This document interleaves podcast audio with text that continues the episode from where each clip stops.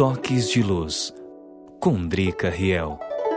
Faça seu futuro no presente. Quantas vezes você deixou de fazer algo por medo?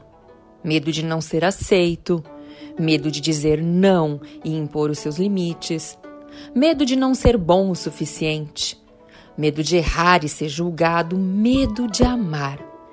São tantos os medos quanto são os delírios das mentes que mentem, iludindo os sentidos, evaporando a razão e a sensatez.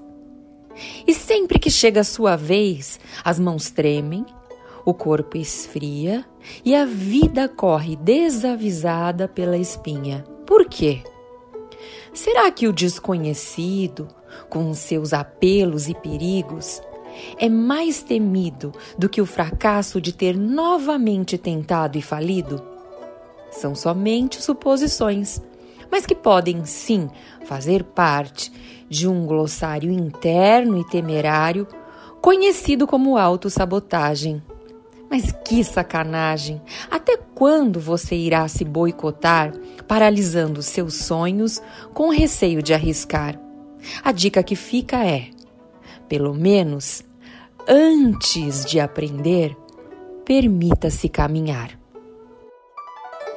Você ouviu Toques de Luz com Drica Riel.